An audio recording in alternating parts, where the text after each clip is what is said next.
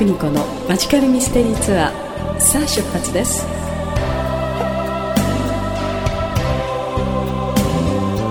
アンニュイな午後のひとときゲストトークと音楽でお届けするマジカルミステリーツアーパーソナリティの田村邦子です。さてこの番組「私たちの人生はまさにお一人お一人が主人公のドラマ」です。人生はマジカルでミステリーそのものというコンセプトでお送りいたします。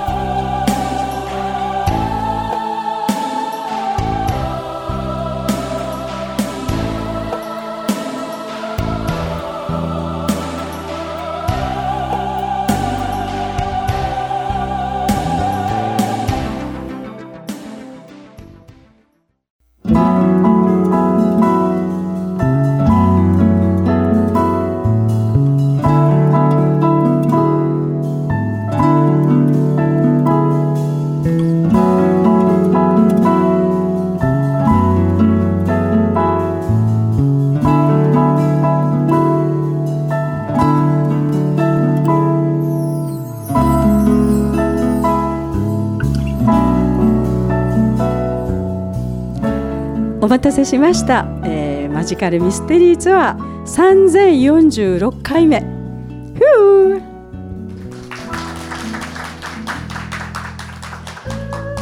えー、今日はですねスペシャルな日ということでですね今から16年前 FM 那覇がスタートした時に、えー、開局から番組を持たせてもらっているのがこのマジカルミステリーツアーとそれで後でまた紹介しますけれどもあの2つ3つあったんですけれども、えー、10年16年経ちますとね私も40代で始めたんですけども60代になっちゃった 生まれた子が16歳になるとすごいですよね。であの開局の頃の、えー、と FM 那覇のえー、社長さんが「え邦子さん、えー、クラシックなんだからできたら今回 FM 那覇というラジオが開局しますのであのクラシックの番組をねあののパーソナリティをしてもらえませんか?」っていうオファーがあったんですね。でもね私クラシックの番組つまらないと思って、えー、クラシックじゃなくてじゃあ私喋るのが好きだからゲストトークにしてくださいって言ったんですね。あゲストトークですか？ってその時の社長さん。うんじゃあそうですね。15分ぐらい、えーと、週1そんなんでどうですかっていうか。うんと15分じゃ話聞き出せないから1時間くださいって言って。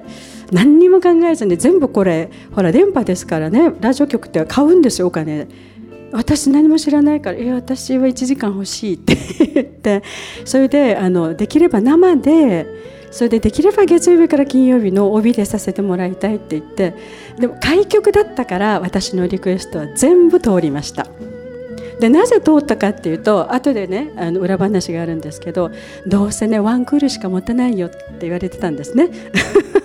だから好きなようにさせとけばいいっていうことは後で聞いてびっくりしましたけどそれがですね、えーと、16年ということで、えー、この FM 那覇のですね番組の最長になりました。でねあのまあ生まれた子が16歳にはなるんですけど旅立った方も何人もいらっしゃいます。でも今日はみんなあのここ来てくれてるなと思うんですけれどもあの、まあ、ゲスト族の番組ですから、えー、人生はマジカルで、えー、マジカルそのものお一人お一人が主人公のドラマですっていうあのテーマで始めましたけれどもあそう本当に皆さんがよくご存知のあの方からそれこそ、えー、骨折一番のおじいおばあに至るまでいろんな方がゲストでいらっしゃいました。本当に、えーと、ちなみにどんな方いらしたか聞きたい？ああんま関係ないかな、えー、じゃあちょっとアメージングな感じであのスペシャルでいくとマジシャンで言えばセロさん。えーと、俳優さんで言えば東千鶴さんも何回も来たしそれから塚山雅音さんも来たしそれから、えーと、もうミュージシャンありとあらゆる人来ましたね。あのひ平井けなんだっけ？大きなのっぽの古時計歌なんだっけ？平井堅さんとか、えー、ビギンとか、えー、誰？モンゴルのなんとかとか。皆さん本当に沖縄はねあのちっちゃな島なので みんなみんなお友達誰がどうこうということではないんですけれども。であの、まあ、だってほら16年やってるので、えー、あのゲストさん重複なさってるからあのさ今日は3046回なんですがあの計算したらやっぱり2800人ぐらいはあの出演なさっていてあの資料を調べたらそれは私国際通り歩いてたらいろんな人たちに出会います悪いことできない。でお名前はやっぱりさすがに最近も記憶が飛んでいくので思い出せないけれどもお会い会うとで再会するとどんな話をしたかっていうのはねもうすぐ蘇ってくるんですね。これはもうあの不思議な私の中で経験なんですけれども、まあ、あのアーティストの方それから、えー、っとこの那覇市のねに住んでいらっしゃる方たちいろんなジャンルの方いらしたんですけれどももう一つ二つ、えー、私がすごくびっくりしたゲストさん「本当に人生はマジカルでミステリーそのもの」っていうタイトル通り私がびっくりしたのがあの公設市場の鰹節の比嘉さんだったかしらおじいちゃんがいらしたんですね。で私はああのアマチュアのえー、パーソナリティですのでほとんどだからこそほとんど打ち合わせもしないしぶっつけ本番なんですね。まあ見るからにおじいちゃん私今日この人と1時間何話すんだよと思ってで共通語っていうか喋れるのかなと思ったら開口一番田村さんはフランスにいたことがあるんですねって言うんですよ。はいって言ったら自分もパリによく行くって言うからえパリってさそこにカフェなんだっけなんだっけバーパリもあるし美容室パリ美容室もあるんだけれどもなんと空手の大家だったんです。もうこの方お亡くなりになりましたけれども、えー、そう本当にマジカルが始まった頃なので16年ぐらい前なんですけれどもあのパリのシャルル・ド・ゴール空港に着いたらもうこういう人たちがねフランス人がもう何十人も迎え。年から年中行ったり来たりしていて、はあ、じゃあそのルーブル美術館の近くにあるこのなんて言うんでしょうあのなんて言うんですか道場、はあ、じゃあすごいですあんなところ。でもルーブル美術館行ったことないって言って。ドゴール空港から道場に行って稽古つけたらもうみんなにこう抱えられて帰るっていうんで。いやすごいなと思ってね。やっぱ聞いてみなきゃ分かんないなと思ってお見それしました。でそのもう少しもう一つ、えー、不思議な話というかいろ本当にいろんな方がいらしたんですけれどもまあ日本でたくさんのラジオ局があってゲストトークの番組があるけれどもこれはうちのマジカルミステリーツアーだけのあの経験じゃないかなと思うんですけれども国際指名手配になってる方がゲストでいらしたことがあります。ねおしろくんね。あのうちにね。そうそうそうそう。いやで私覚えてるんですその方とお話しして。すごくあのいろいろこう世間を渡ってきたっていうか辛いところも超えてしっかりこうあの社会を生き抜いて大金持ちになりたいってい話は素晴らしかったんですよ。だけどね何々さんなんか怪しいって言ったの私。残ってます。よあ消しちゃったか。ポッドキャストに。そしたら「あ怪しいですか?」とか言われて。そしたら国際指名手配 でもとってもいいお話を聞きました。まああのそういうことでですね、えー、っとゲスト様に感謝なんですけれども私はあの本業はミュージシャン歌を歌ってる人間ですので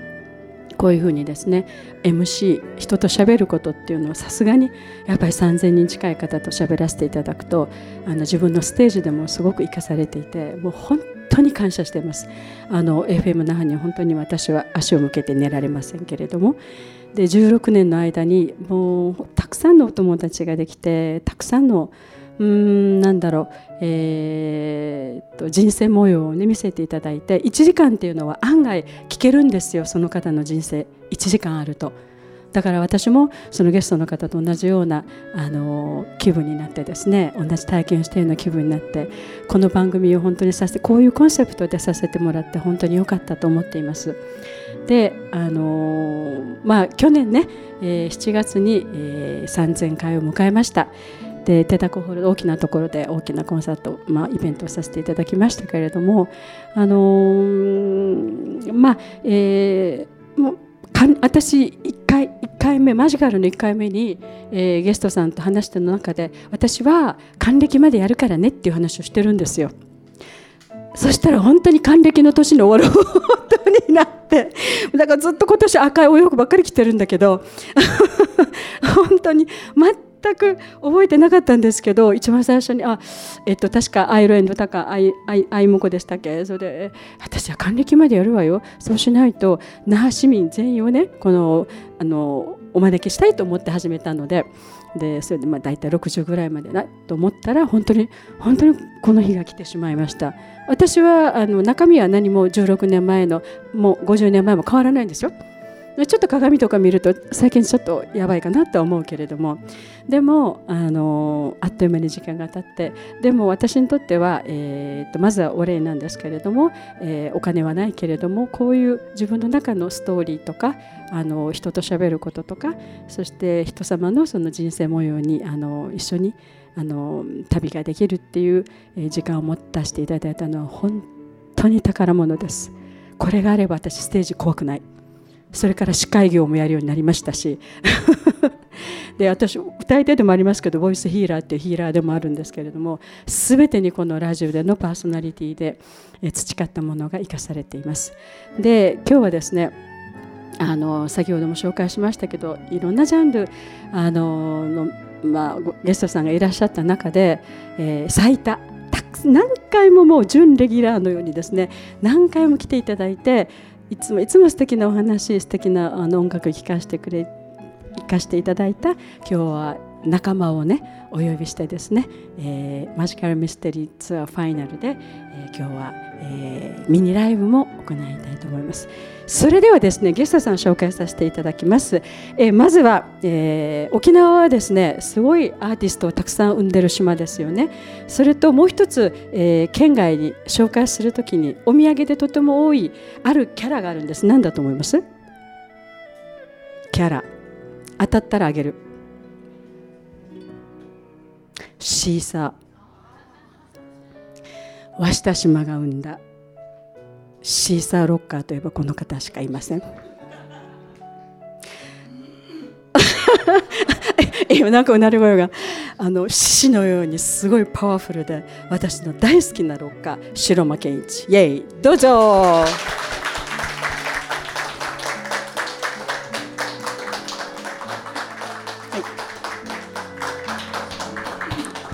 あのケンちゃん座りますか？そのまま立ったまま？座った方がスタイルがわからないスタイルがわからない。あのー、白間健一さんです。どうも健一です。あのー、まだロックンローラーなの？いやロックンローラーというかもうハードロッカーって言ってもらったら嬉しいかな。ごめんね、ね、いや年代がっていうか年がバレてしまうんですが、ね、バレても大丈夫ですよ、ね、私も全然大丈夫。全然。全然大丈夫、はい、でもあの例えば私はクラシックの人間なんですけれども、はい、僕もまあクラシックロックの人間なんで、そうそうそうすごい。本当にケンちゃんと初めてなんかコラボした時に負けてました、うん悔しかったすっごい声だったのね。私はオンラインも行ってトレーニングもしたけどこんな声出ないしってケンちゃんどこでトレーニングしたの？っつったら海でって言ってた？いや海海でのは1回ぐらいしかないけど、ね、海で歌いに行って歌ったらやっぱり人がいるから恥ずかしくて歌えなくて、うん、うん、お家ので歌うぐらい。あとこたつの中のほら顔入れてからさ体だけ出してって「はい歌っていやその声こたつの中でってたらきっとなんかこたつ全部バリバリバリバリっと。そんなことないでも本当に素晴らしい声。ありがとうございます。でねあんまりこうきついことは言いたくないんだけど、うんうん、あのごめんなさいね今日来たら。今日はねあの公開収録なんですね、うんうん、あのたくさんえー、ね知らなかったし、ね、もう少しスリッパで来るとこだった 気が気軽に考えてたから。ラジオでよかったねちっちゃいところでちっちゃいところでさ話するこんなに集まっていただいたんですけど、ね、今何なんでしたっけ？あそれでね、うんうん、あの えっ、ー、とまあえー、ロックが好きな方たちもリスナーの皆さん多いかと思うしあのお好きなねグループもいるかと思うんだけれどもでもねやっぱりロックンローラーっていうのはやっぱりさこのあのなんだろう情熱と、何しろ声だなと思ってるの、はいはい、声がないと世界では通用しないのでそうねルックスでは通用できないから。ルックスでは勝負できないんで。ルルックスでって言われたら、ね、身長も低すぎるし、ね、150ぐらいしかないしねだ今ラジオだから180って言っても全然大丈夫。そうだよね。そうそうそうそう。嘘つけないからね。そうそう。だってケンちゃんほら CM とかでは聞けるけど、そんなほらテレビに出てさギャーってやってるわけじゃないじゃん今は。やりたいけどね。やりたいけどね。誰も読んでくれないさ。ごめんなさい。ごめんなさい。ジョークジョーク。いやすごい素晴らしい方なんですけど本当にもう20年来のねあのお友達で、えー、っと彼と一緒にステージに立つ時は自分のあのジャンルも超えてあなんて素敵なんだろうと思ってあの篠間健一さんそして仲間の秀勝さん、えー、また内田勘太郎さんあの私にとってはジャンル違いのあのミュージシャンたちと一緒のステージを踏ませてもらってすっごく刺激になりました。すごい。でだからみんなうちの生徒さんたち、音大に行きたいとか言ってたんだけどもうみんなやめなさいっつったの、うん、ロックに行ってとかポップスに行ってとかっつってその方がお金も儲けるしクラシックやめた方がいいよっていうふうにクラシックの私が、えー、変わったきっかけがこの方たちの歌を聴いてステージを聴いてだったんですね。魂に入ってくるっていうことで。そうだったんだ。そうだったのよ。知らなかった。知らなかったね。一緒にね沖縄で僕が東京から来て、はい、帰ってきてね。みんなで帰ってくる前じゃないほらみんなでね車で車で乗って邦子さんなんかと楽しい時間を過ごしたのが浮かんでくるんだけどね。4人でほら乗ってさ今リスナーあの聞いてらっしゃるから全部置いてきぼりよ何なんですかわかんない。すいません。忘れてください。あの白間健一さんが沖縄のねあるあのお酒のコマーシャルに出るっていうんでその、えーと、ロケ撮影しに行ったんですね。それに私もアッシー君だったね。私アッシーだったの私はアッシーにするであの朝3時に起きて それで秀勝さんもみんな一緒にあそこどこかすごいとこ草原みたいなとこ泣き人それでケンちゃんがあのなんか雨に打たれて歌うっていうシーンなんだけどもう土砂降りみたいな水にな水がでね でもそのコマーシャルがすっごくねあの受けました。ということで、けんちゃん、はい、ありがとうございますちょっとね、あの進行を変えて 申し訳ないんですけれども、こうせっかくの流れなので、このまま歌ってもいい？いいと思う。あ、違うか。あ、違うか。あ、違うか。じゃあこの、えーと、お酒の CM の時に歌ってた曲を歌ってくださるますか、ね。はい、今日は今日はもうそのままパッてきちゃったんでね、うん、あの何もないんでそのままいやあのみみだけ私のみだけで来たんで赤ペラペラでお願いします。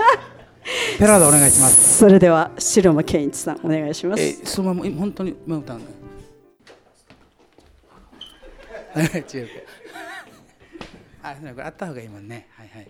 低いな随分ねあじゃあ違う違うねあげればいいんだよね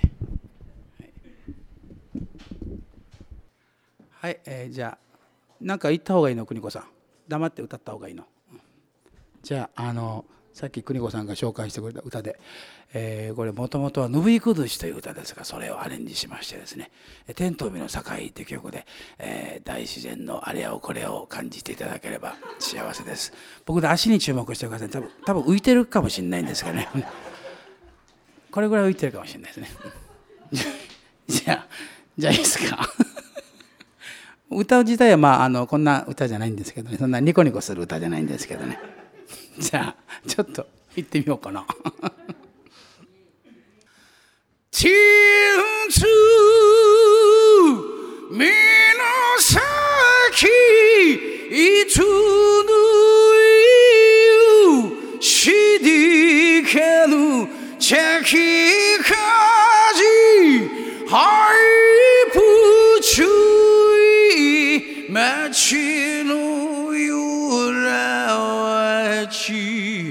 ちないぶしないぶならしょちう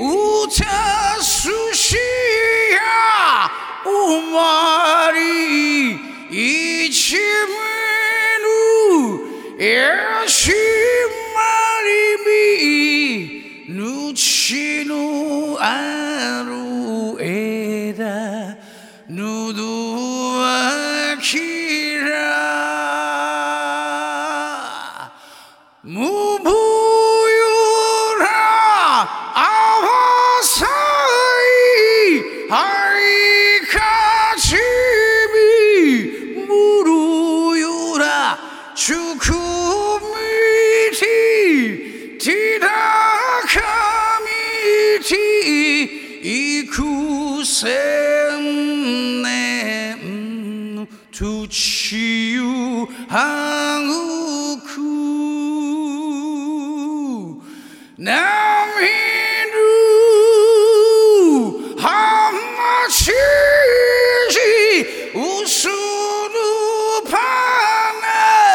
はいか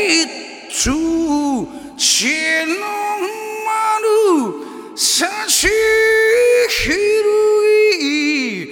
るよらちくみて実は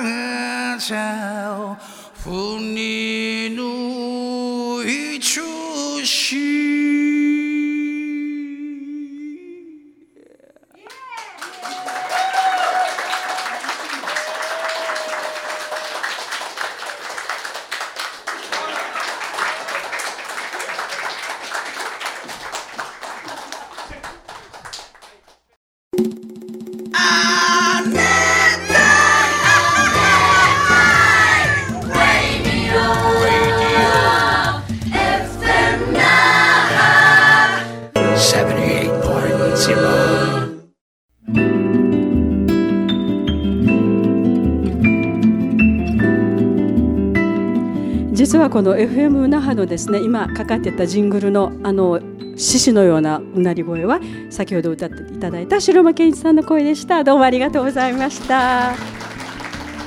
なんかあの画面を見てるとケンちゃんと私となんか似ててちょっと怖いなみたいなねヘアスタイルがね。あのありがとうございました。でマジカルはですね、えー、音楽番組ではありませんで、えー、ゲストの方のこれまでの人生模様を聞く波乱万丈伝というかねを聞くコンセプトの番組だったんですね。それで、えー、いろんな方たちそれこそあの政治家左右中道の方それから宗教家仏教、えー、神道それからキリスト教そして、えー、沖縄の久高島の上地さんからイスラエルのラビさんまで来ていただきました。であのー、まあ私にとって一番苦手なあゲストさんテーマはあのエコノミック経済。政治はね結構突っかかれるんだけどもう本当にねお金の計算できないしビジネスできないし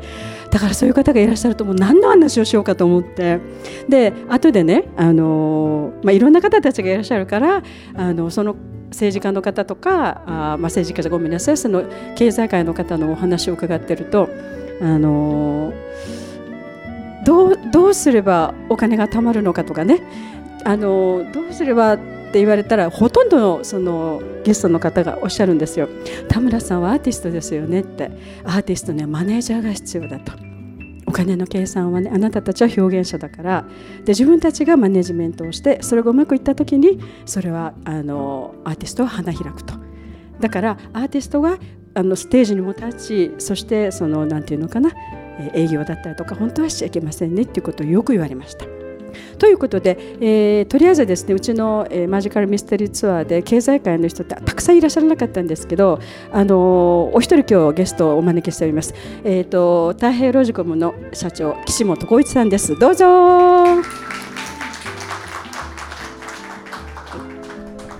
えー、岸本と申します。どうも初めましてと言いたいんですけど、実は同級生なんですね。そうそうそう。それであのー、一般の方たちっていうかそういうアーティストと要するにこのマスコミとかでないジャンルの方たちにとってラジオってちょっと異質っていうかあのー、あまり馴染みのない世界ですよね。あの馴染みのせない世界っていうか今あの、まあ、インターネットやらね、あのポッドキャスティングだとかっていうので広がってきてるんで、まあ、必ずしも、まあ、これからまた広がる世界かなっていう気はしてるんですけども、うん、でもあの、ね、先ほどビジネスのっていうふうに、ね、紹介いただいたんですけれども、まあ、正直あの、ね、先ほどのあの白間さんのやっぱ声聞いてあ素晴らしいな。で本当はねあのここに出てないでそこで僕は聞いてた聞いてたかったんですけども。まあ出てこいって言って、そうなんです。あの最多だしかあの調べたら、ええ、あのうちのマジカルのスポンサーさんもしてたことがある。どうも失礼いたしました、えー、気がつかずに申し訳ございませんもう昔の話。いやもう忘れて忘れてましたね。あそうですか。ありがとうございます、あのそれでですねえー、っとご自身がマジカルに出られて時の感想っていうかあのラジオって楽しかったですか？うちの番組に出られて、えー、あのやはりあの当時のあのこの FM 那覇はあの私入ってきた時にあのアナウンサーの方がですね非常に下手だったんですよ。あのニュース読んでたんですけどこれ練習してんのかなと思ったらいや本当に放送してていやすごいなと。あのコミュニティ FM ってこういうもんなんだなと思ってね。い。やいや僕はねこれあの逆にすごいなんか好ましく、うん、ねあのこういう下手さ加減がねコミュニティ FM の一つのあのあり方じゃないのかなとね、あの一般の人が、まあ、極端に言えばその辺の道の人を、ね、連れてきてね、うん、あのゲストにしても面白いかなってやりましたよ間近ねあそれそれをずっと続けてほしかったなって。っていう部分もあるしやっぱりあのあのラジオってもね AM ありますしあの AFN もあるし、まあ、いろんなジャンルがあるんでただやっぱりコミュニティ FM っていうのはやっぱりまた違うあの独自性があるんじゃないかなっていうそうですね。思うし、まあ、ただただ正直あの邦子さんはそれも含めてですよ。もっと広くいろんなことやってほしいなと。だからあの今日あの最終回っていうことでまあ半ばですねあのお前出ろってねこういきなり言われてきたんですけれども。あの最終回ってことで皆さんねあの思いは一つで非常に寂しいと思われてると思うんですよ。であの今日で最後の話っていうよりも僕は正直あの今日はあの邦子さんこれからどうするのかなっていうのをね、聞きたいなっていうふうに文があって、えー、来させていただいたかなと。なんかすごいじゃないですか岸本さん。私インタビューされてる。おおいやいやたまにはいいんじゃないですか。そうそうそう前回までそういうお話をねなんかしたような気がするんですけども。ああ。のおっしゃるようにですね、えーと、帯の番組だったので月曜日から金曜日と。やっぱり、えーと、ゲストさんをお招きしてのトークなので急に体調不良になられたりあの来れなくなる方もたいいらっしゃいました。そその頃私また国際通り沿いでしたので FM な。本当に国際通りに出て歩いてる観光客の人とかもお願いちょっと番組に出ませんかってもう呼び込みしたんですよ。そしたらねなんかみんななんかちょっとやばいんじゃない？このその人と一緒に行ったらどこか連れてかれるんじゃないかなと思ってみんなここ怖がってて。っていう人もいましたしあのそしたらその国際通りってあのほらなんかいろんなアクセサリーを作ってたりとかティーとか座ってましたよね。今もそうかしらでそそこにいつもねいつも占いをなさってる方がいてその方が来てくれたんです。あそういうのが面白いんです、ね、飛び込み。そうそうでこれが一つ。でもう一つあの、ま、沖縄ならではの話なんですけれどもあの飛び込みっていうかお願いした方がですね見える人だったの。これ沖縄ならではでしょ、えー、今これこれ世界中で聞けますよポッドキャスティングってインターネットでね。見える人ってなんだろうと思う。沖縄で普通な見える人がいて国際でよりはもう、はい、すごいすごい見える。足のない人たちがいっぱい歩いてるとか言って。で、えっと、サテライトスタジオでね、あのー、本番やってる時になんかいろんな人に見られて僕話しづらいですっておっしゃる人がいたの。で私見たら誰もいないのよ。え？って言って「いや田村さん」ってあのねって生きてる方も死んでる方も自分が見えると思ったらそばに寄ってきていろいろ話をしてくれるんだと寂しいんだって。だから今いっぱい来ててマジカルミステリーツアーはラジオっての周波数だからその目に見えない方たちもきっとファンになると思うから頑張ってくださいって言われたの。じゃあこの辺にもたくさんいらっしゃるっていう今日ねそうですね。足元見たらちょっとあらちょっと頭と足の数が足りないってだってマジカルミステリーツアーですもんこの番組。それも含めて。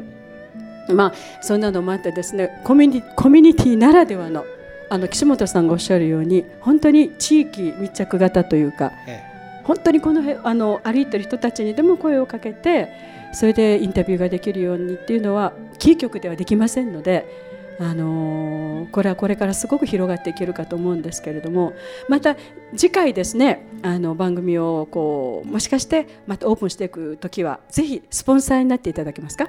あの貯金をします今から 貯金をします。いや貯めてあ貯めて今から貯めてるのか使ってください。あのスポンサーさせていただくとしたらできたら夜ね。はい。あの飲みながらやっていただきたいなと。ああ。これねマジカルのリスナー皆さんからのね結構あったんですよ。あの昼間の邦子さんの話も面白いけれども案外夜の夜中に聞くともっと面白いかもしれないからちょっとだけ企画したことがあったの。でも私のパートナーになる人がなかなか探せなくって結局それ終わりもポシャったから次回はそういうノリで夜のしじまに邦子のなんとかみたいないいですね。いいですか？ぜひそれでよろしくお願いします。はい、じゃあそれでよろしくお願いします。あそれであの沖縄の経済はどうでしょうかこれから。あまあなんとかなるんじゃないですか。なんとかね、時間もないのにそんなこと言われて。まあかいつまんでいくとそういうことだと思いますよ。はい、それで沖縄はたくさんこの、まあ、アーティストを生んでる島なんですけれどもこのアーティストっていうのがどうでしょうか？ビジネスとしてこれから成り立っていくか展望っていうか。いやもう今もどんどん細分化してると思うんで、うん、だからあの世界中にいるマニアを集めていけば結構なこう広がりになるっていうか、うん、今までは小さいエリアの中で、ね、ポイントでしか取れなかったのを結局今あのやはりねポッドキャスティングでももう世界中に発信できるわけですよね。うん、そうねそうすると日本だったら例えば100人しかいなかった、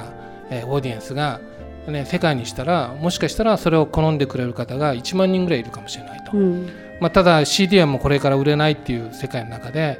えー、じゃあそれを何を商売にそれをマネタイズするかっていうのは、ね、あのビジネスの人が考えることかもしれないんですけれどもやっぱりコンテンツっていうのは非常に、まあ、音楽って非常にもう重要なコンテンツなんですけれども、まあ、それをどういう形で生かしてどういうマーケティングで広げていくかっていうのは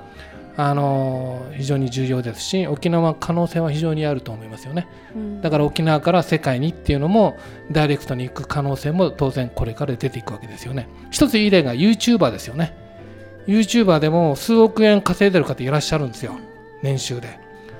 そしたらあのこれだけあの才能のある音楽家が、えー、YouTube みたいな形の媒体を通じてですよ。多く稼げないっていう理由はないんで、うん、えー、そういった部分で、えー、例えばもう普通の、まあ、ポットでのあの女の子が、えー、翌年にはもう多く稼いでるってことは可能性としてあると思うんで、えー、沖縄はそういった意味で、えー、直接ダイレクトにえー、世界に行くっていう部分がこれから出てくるんじゃないかなと楽しみにしています。いやなかなか聞けない貴重なお話でしたよ。ね、どうもありがとうございました。今思いついた。今思いついた。ありがとうございました。岸本光一さんでした。ありがとうございました。さて、えー、っとですね、もう本当に、えー、私も大ファンなんですけれども。あの沖縄にはですね本当にいろんな世界中から移住をしてきてくださる方たちがいてあの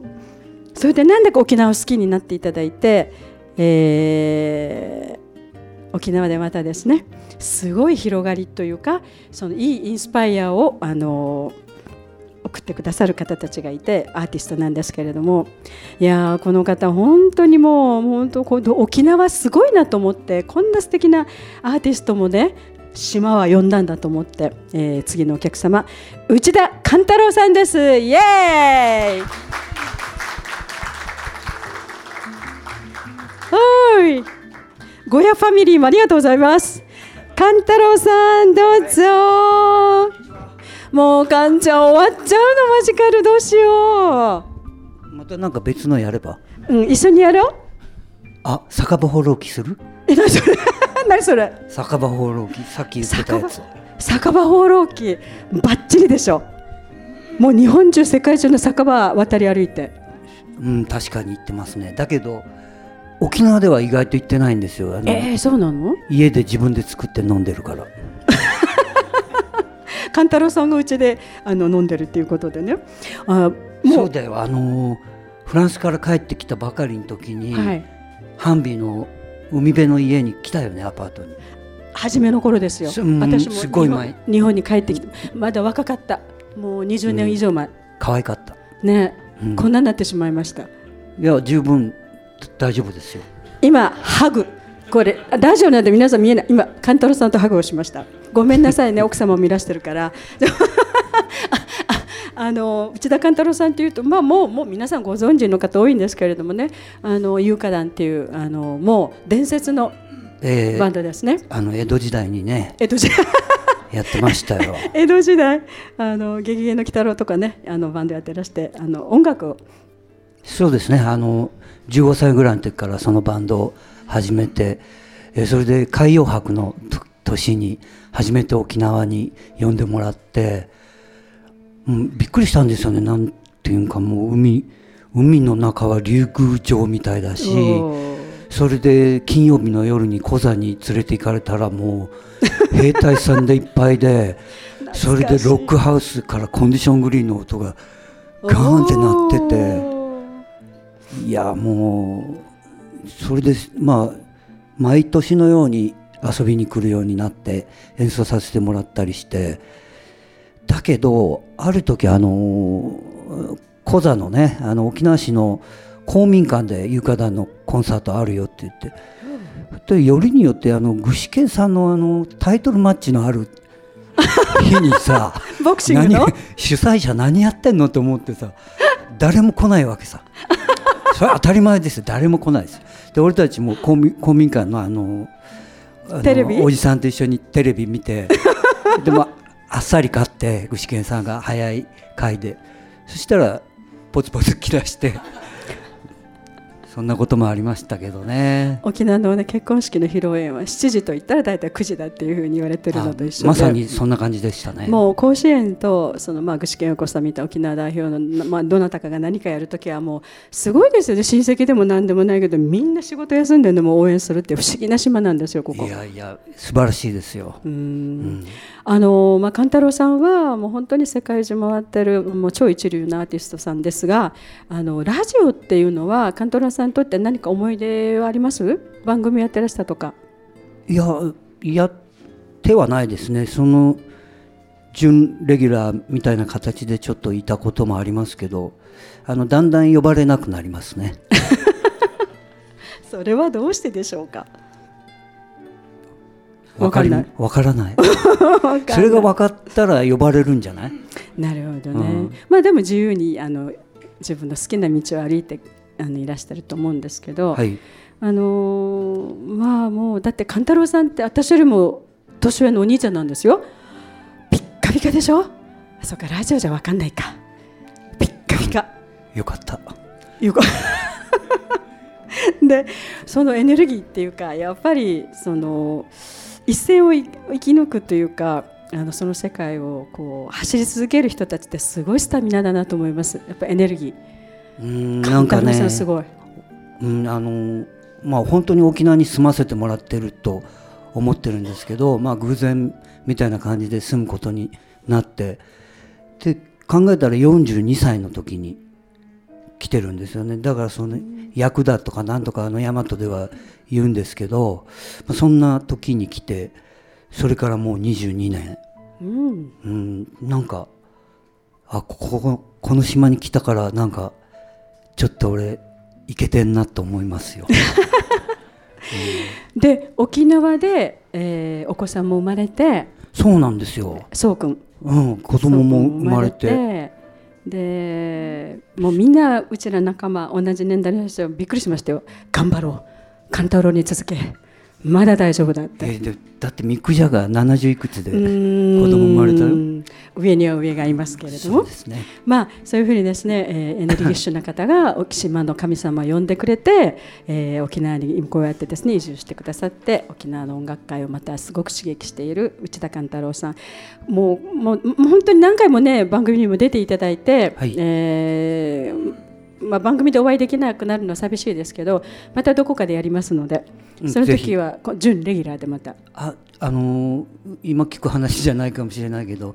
大晦日のはやってんのまだ。やってますよ。なんで俺を呼ばないんだ？あじゃあ今年あ今大晦日はまだ交渉する話かな。ああの毎年の大晦日。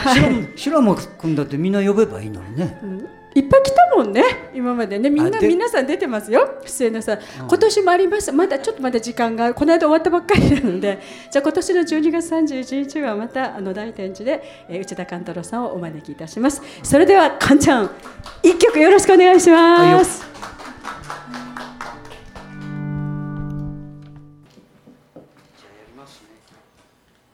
これはボトルネックといって瓶の首です何の瓶かっていうとカルピスの瓶です。それで茶色って思ってるでしょ？フルーツカルピスは透明なんだ。だからオレンジかグレープだはず。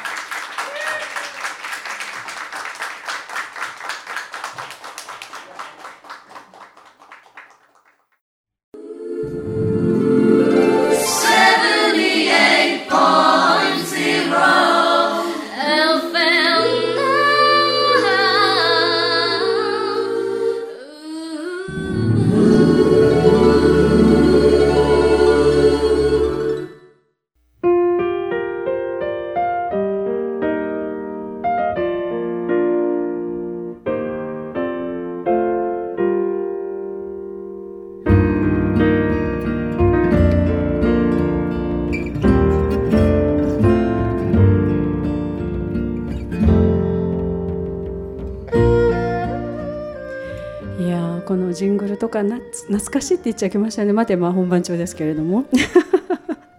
いやー勘太郎さん素敵でした。もう一度大きな拍手を。なんかどこどこの国に行かなくても沖縄でねあの彼の音楽を聴けばまたねそういう思いとそういう何の思いか分かりませんけど気持ちになれるようなものすごいテクニックと、あのー、やっぱりアーティスト本物のアーティストということでいや沖縄って面白い島ですね。本当にあの地元の人もそうですし外からもねあの運んでくれるというか、えーえー、次はですねあのそうですね私のもう本当に、えーえー、彼以外のパートナーっていうか、えー、そうですね250番目の彼氏と言ってもいいんですけれどもあの、まあ、沖縄が生んだ秀勝さんという皆さん、えー、アーティストを知らない方はいません。私ねヨーロッパから帰ってきてたまたまテレビを見たんですよ。そしたらここれもまた先ほどの白間健さんと同じようにお酒のねコマーシャルをやっててこれ何と思ったの？あのえっと秀川さんあれくちあのあミルクムナリ？沖縄風沖縄ラップっていうのはすごいなと思って私すごい感動したんですよ。その秀勝さんがあの歌ってるその「ミルクムナリ」っていうね。で綺麗なコマーシャルでしたよね。あれなんかは、ま、あのビーチかなんかに出ていくあのお酒のね。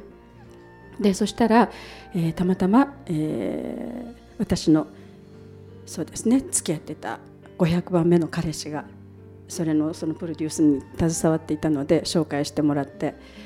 でわあこの人が秀勝さんなんだと思ってすっごいもうもう嬉しくて嬉しくてですごい怖い人だと思ってああいう歌い方するでしょ？何にも秀勝さんって今でこそ、まあ、今日ここにいらしてる方たちは見えますけども優しいんだけど怖かったですよ。そばに寄れない。神々しくて。それで、まあ、そこから、えー、一緒にあのコラボもさせてもらいましたし CD にねコーラスで参加させてもらったりたくさん一緒にあのライブもしました。で、えっと、秀勝さんは八重山石垣の、えー、石垣でしたっけ？の出身ご出身なんですけれども、まあ、あの沖縄の中でも離島はたくさんね、えー、アーティストを生んでいますけれども独特の世界観とそれから沖縄の土着なものを少しこうなんていうのかな少しあ少しっていうかね味付けをしてでなんとなくこうあのー、いい形で伝統音楽をこう広めてくれたなっていうそのエッセンスとしては沖縄のものがあの本流流れているんだけれども見せ方はあの素晴らしいなと思ってでその秀勝さんと出会ってもうもうすぐ20年以上になるのかな？マジカルにもね本当にあの準レギュラーというかもうレギュラーでいつも来ていただいていてで本当に私の250番目の彼氏でございます。はい、沖縄が生んだ宝物ですよ。秀勝さんです。どうぞ。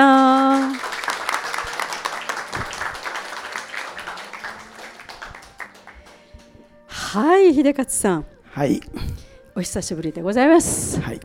もうあっという間に、えーと、マジカルも16年目を迎えてそうなんですね、はい、で実はこのマジカルミステリーツアーの、えー、番組のねあのオープニング曲っていうのがあの、はい、秀勝さんの「月明かり」という曲なんです。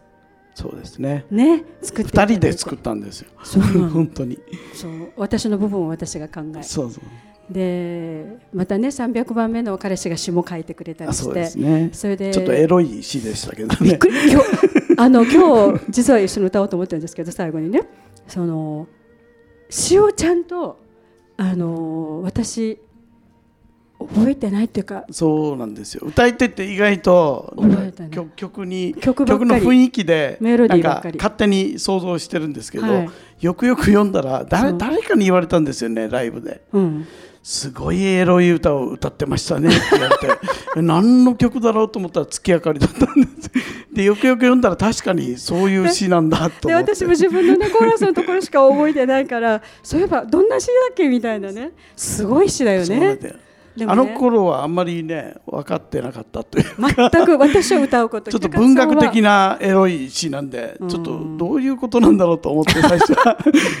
で今今読むとすごいなと思って曲を作った秀勝はそうおっしゃるし歌ってる私もよく分かってなくて私はほら歌詞で歌ってるわけじゃないから。でよくよくすごいなと思ってね。でもねあの思ったんですよ。あのよく最近あみんなの話の中のテーマであの音楽もいいしそれからいろんな自分の好きな仕事を見つけるのもいいし何もいいんだけれどもやっぱり愛し愛されるのがいいなって、うん、やっぱ、まあ、男と女って言っちゃいけないんですって今。パートナーって言わないといけないんですって。男同士もあるし女同士もあるし別もあるしで。だから男と女というよりは愛する人がいてねっていうのをでマジカルミステリーツアーはあのコンセプトはお一人お一人が、まあ、あの人生、えー、主人公のドラマですっていうふうに言ってるんですけどでも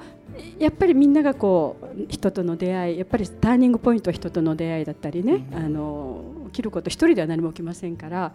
でそう思った時にあの波乱万丈で聞く番組ですから人に裏切られたとか離婚したとか捨てられたなんかそういうもうがターニングポイントになっている人が多かったんですね。でもその後でやっぱりもう一回頑張ってみようということでねでマジカルのこのラジオに来ましたっていうゲストさんが多かったので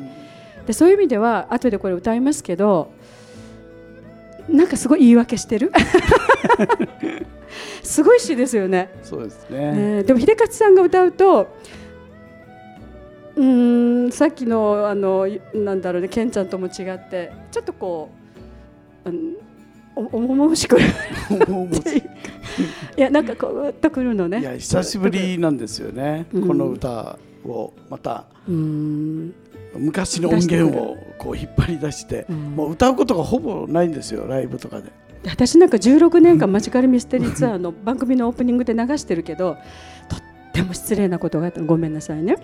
実はあの秀勝さんの歌も入っての今度「月明かり」っていう曲なんですけど秀勝ちゃん悪いけどさって歌のところ消してあの音楽だけちょうだい って言ってそうですね。どうも失礼いたしました。いややっぱりそのマジカル田村邦子のマジカルミステリーツアーって少しヨーロッパの雰囲気を出そうと思って。ね、ごごめんなさいね。ヨーロッパの雰囲気じゃないというわけじゃないんですがとっても失礼なことを言ったなと思って。で私も16年ぶりに今日歌うからと思ってあのもう一回紐解いてみたら。まあなんて素敵な曲なんだろうって、あの秀勝さんとそのコラボってこの「月明かり」っていう CD をねあの私も参加させていただいて出したんですがもう寝ちゃってたの寝かしてるから、うん、今年絶対ねあのライブやりましょう。どう、はい、月明かりで。で先ほどの白間健一さん忘れてるんだけどたくさん吠えるところがあるんですよ。ああなるほど。うん、それもう一回思い出していただいて。いあの頃はみんなですね無名だったんで。うん、まあまあ もう ファミリーファミリーで全部作って。そうそうそうそう。でこれからジングルでねあの、はい、歌ってるボーカルの子たちもみんなね。まあ、みんな生徒さんだしね。そう。そうそうだからあの内田勘太郎さんにもお願いしてさあのギター入れてもらってところどころ。太鼓ギターと内田勘太郎さんのギターと私とあのケンちゃんが吠えて。なるほど。それいいなと思うんですけど、ね、正月ですか？じゃあ。正月っていうかもうすぐあのもう大変時で大晦日にでもやりましょう。で、あのこの FM 那覇はですね、えっ、ー、と秀勝さんはすごくお世話になったんですよ。あそれこそジングルを作ったり、そ、ね,、のいろんな立ち上げの時にね。そう、立ち上げから一緒にやってたんで。ね、だから立ち上げから一緒だったのが秀勝さんと私とあのまあ、あと何人かなんですけども、全員卒業しましたので、ね、ただもう本当に感謝です。もうゼロから始めたあの会社でしたので皆さんアマチュアさんでしたのでね,、そで、ね、そこを本当に手取り足取り教えてくださっててあの秀勝さんってすごいんです。機械に強いの。すごい。だからもし歌売れなかったらこれでいこうよとかって言っててパソコンとか電気系統すごいね。うちのクーラー直してもらったりしてなんせアマチュアであのいろいろバイトしてました東京で。だからこれだけ先ほどねあの、えーと、ビジネス代表の岸本さんもおっしゃってたようにやっぱりこうあの見せ方っていうかそのそのなんていうのマーケティングじゃないけれども、うん、あの素晴らしいアーティストはたくさんいるわけなので。そのプロデュースするそその辺のところ頑張ってもらえてきましたね、はい、沖縄もね。そうですね。で秀勝さんに聞きたいのが、えーと、うちのマジカルにもよく来ていただきましたけれども、あのー、まあこのラジオのなんていうのかな魅力っていうか何かあります？ラジオですラジオ。めったに出ないんですよ。だだからめったに出ないの私の番組によく出てくださったんで。テレビは出るかもしれないけどでもラジオの魅力っていうか、ね、ラジオはねやっぱり見えないからまだあの、テレビよりは全然こう思ってることを喋れるんですけど、はい、見えないから見えてないから喋れる。あの、うん、電波に乗せて。絵がついてくるとさすがになんかアーティストっぽいことをやらなきゃいけないのかなとかいろいろプレッシャーがかかってくるちょっと着物とか髪とかね、うん、そうだから本音トークっていうのはすごくラジオはやりやすいですね。そうですね。で、ねだからマジカルミステリーツアーにあのいらっしゃるゲストさんがよく言うのが「僕は1時間しゃべれない私1時間しゃべれない」とおっしゃるけど、うん、終わると「もう終わったんですか?」ってほとんどの方がそうやって言って、ね、皆さんお帰りになっていったんですけど、うん、やっぱりこう見えないって何かあるんでしょうね。うんそうですね僕はでももともとこう表へ出たくて音楽やってたんじゃなくて、うん、こう曲を書いたりアレンジャーになりたかったりとかいうところからスタートで、たまたまミルクムラリを書いてしまったがために表に出ることになったんですよね。たまたまたまたまたまたまそうなんですよ。たまたま書いてしまったがために。そう。だから面白い沖縄の面白い音楽を作ろうと思って僕あの頃横浜にいたんで横浜で横浜の小さいアパートの中でミルクムナリを作ってるっていう。それで 秀勝さんが沖縄で初めてこのミルクムナリっていうか、まあ、あの披露するっていうんであのライブをした時にあの多分西町かどっかだったと思うんですけどあのなんかすごかったんですって。そのライブハウスを囲んで人がいっぱいいて20か30か。今日何があるんだろうって。秀勝 さんと秀勝さんのバンドのメンバーがね。そうなんですよ。沖縄でこの話題になってることを僕は横浜で全然知らなかったんです。あのそのやっぱり CM 作ったあの会社の人たちとかがこれをこう誰が作ったんだかわからないようにこううまくこうマーケティングを考えてて もうとにかく話題に話題にどんどんしてって。なので僕のところに何のインタビューも来ないし何もなかったんですよ。それで突然沖縄のライブハウスからもうギャラから何からいろいろ聞かれて電話が来て、ライブをやりませんか？と言われて、えなんで呼ばれるんだろう？みたいな感じで。ですごい高額なギャラを言ってきて そんなにもらえるなら行こうか？みたいな 感じで行ったらすごい人だったんですよ。でその中で私がいたかもしれないんですが。あの本当にこう売れるように作ろうと思ってもなかなか作れないのによく沖縄の店何かが降りてきたっていうか何々バーって作ったらそれが大ヒットしたっていう、うん、そのすごい典型ですよね。そうですねまあもう無心で作るのが多分一番皆さんにストレートに伝わるんじゃないか。じゃあ無心で歌うのもそう今や狙って狙ってるから全然受けないですよね。一回当たると今度は狙いに行きますから。これはもう人情ですよね。それはそうですよね。やっぱあれだけね当たったんだから次もいけるだろうみたいなね。そう。そうと問屋が下ろさないのもこのナチュラルな心を取り戻さないと いい曲は書けないということですね。でもあの一曲でもいいからその自分の持ち歌っていうか代表作があるっていうのはすごいことだと思うので、うん、そういう意味では秀勝さんとミルクムナリってそれと沖縄っていうのはやっぱり切り離せないかなと思うんですね。それで先ほども言いましたけど沖縄のものっていうか沖縄の音楽をこう本流にベースに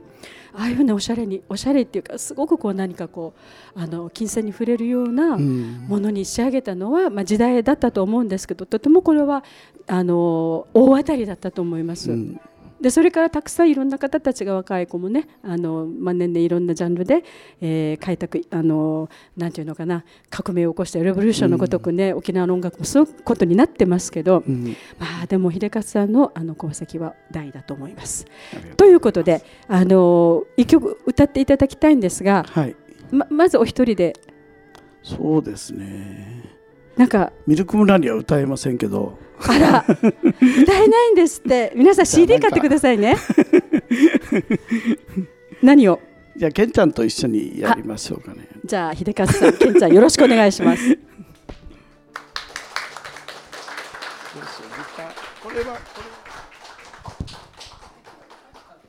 これもまためったに歌わない歌を今日は。えっと本当にあの邦子さんと出会った頃に本当にあの4人でですね車でずっとこう移動してる時期があってあのイベントの時はもう本当に邦子さんが運転手で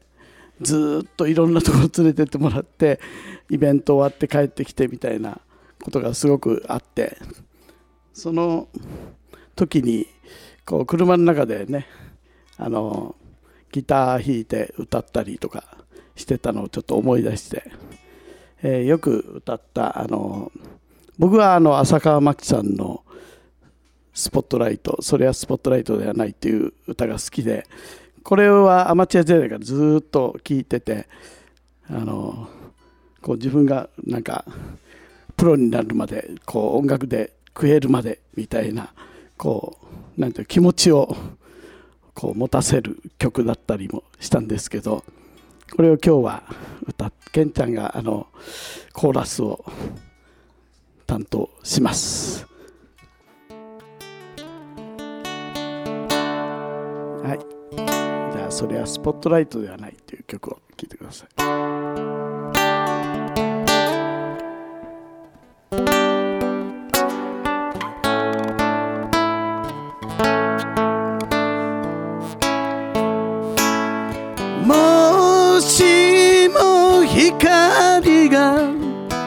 またおいらに当たるならそれをどんなに待ってるさずっと前のことだけれどその光に気づいていたのだが逃しただけさ。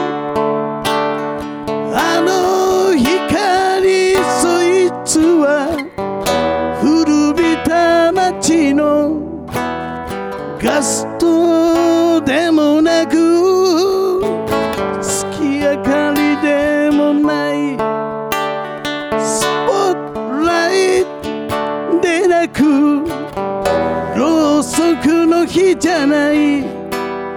増して太陽の光じゃないさ。あの光そいつはあんたの目にいつか輝いていたものさ。またおいらいつか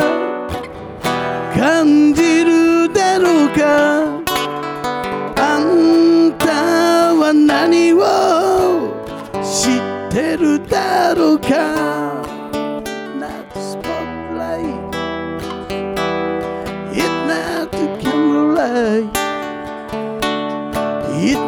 Just feel like summer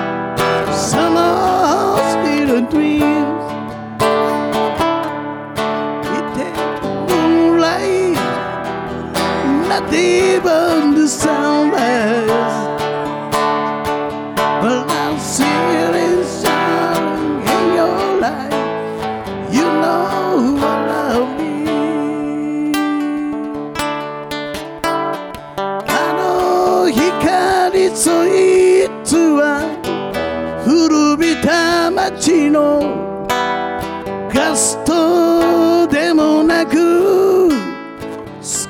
光でもない。スポットライトでなくろうそくの日じゃない。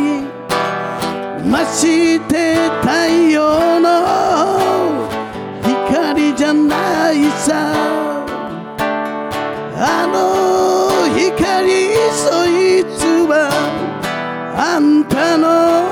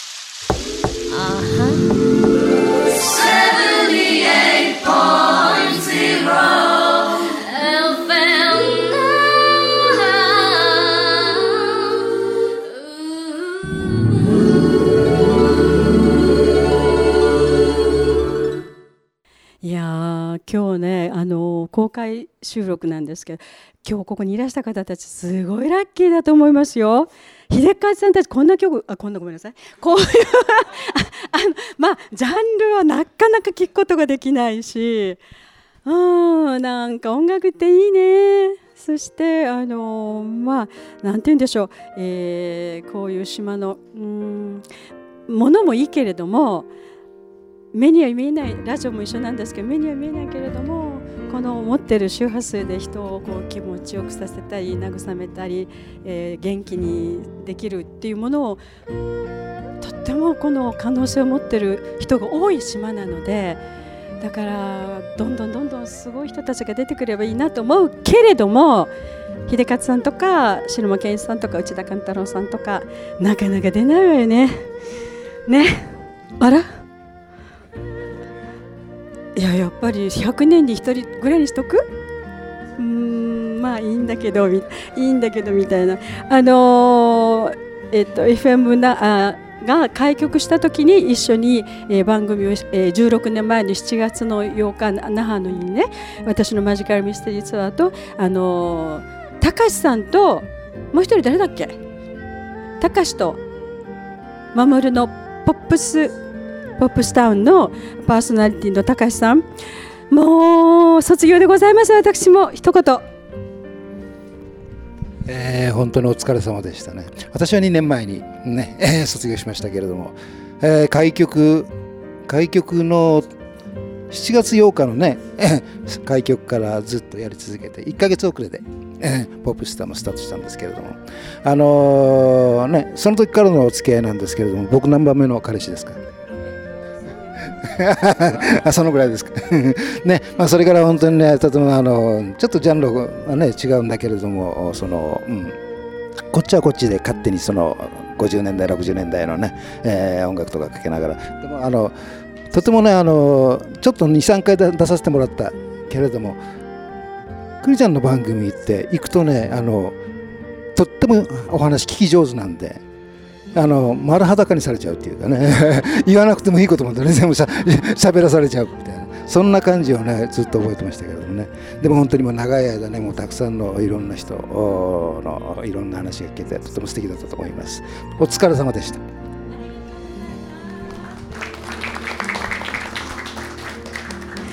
褒めていただいたので10番目の彼氏に昇格でございます。はい。それからですねあのマジカルにはたくさんいろんなあのーそうですねお店をなさってる方たち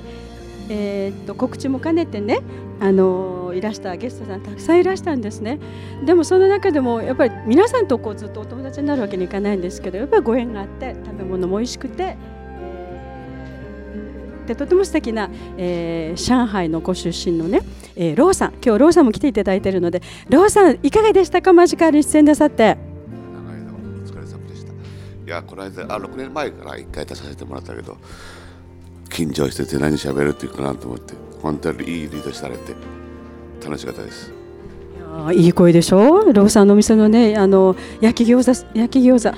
焼きワンタンすっごく美味しいから行きましょうみんなで。であやりこさんもねマジカルのもうほと何人もいらっしゃいますけれどもいかがでしたか？ラジオの出演なさった時は。すごく楽しかったです。楽しかった？もっと他にもっと他に。マジカルでした。マジカルでしたか。そしてあの、まあ、何度もいらしてもらってます水野さんご夫妻ね遠いんだけどごめんなさいね。なんか大きな声で言って。いつもありがとうございました。どうでした？感想は？はい。水野あ陽一郎さんと奥様のめぐちゃんでした。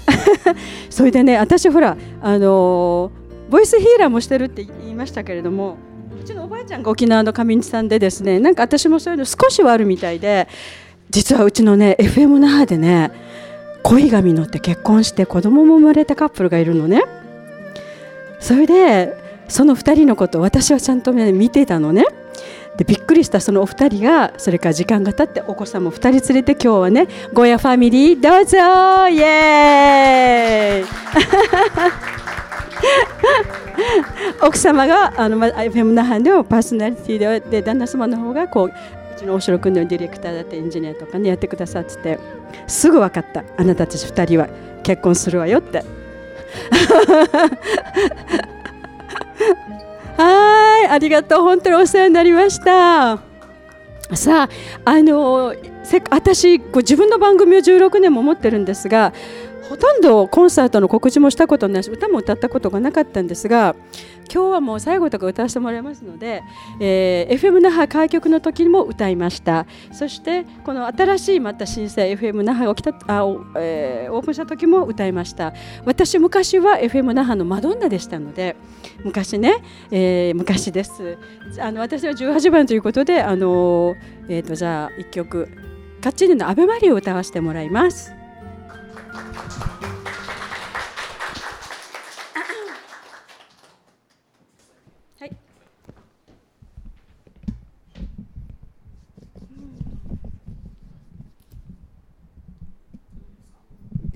歌い手だっていうの忘れちゃうね。パーソナリティと思ってしまって本業歌い手です。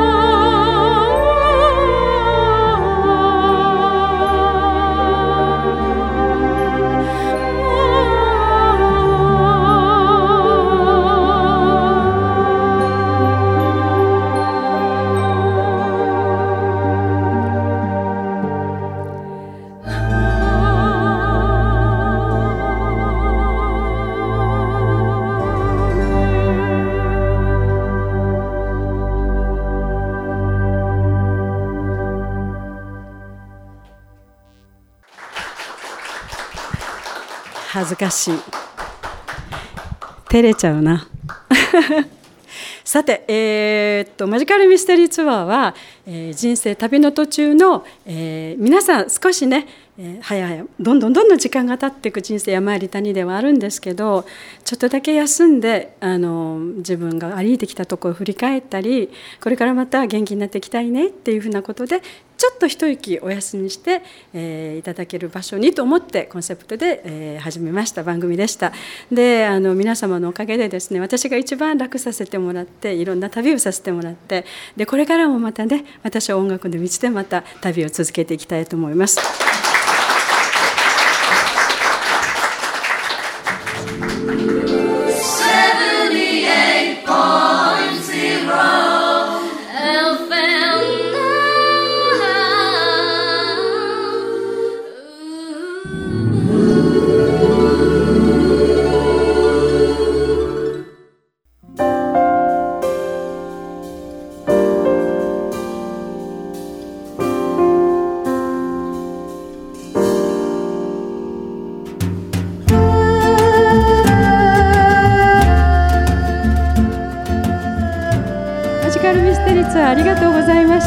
えー、3046回をもちまして1回お休みさせていただきますね。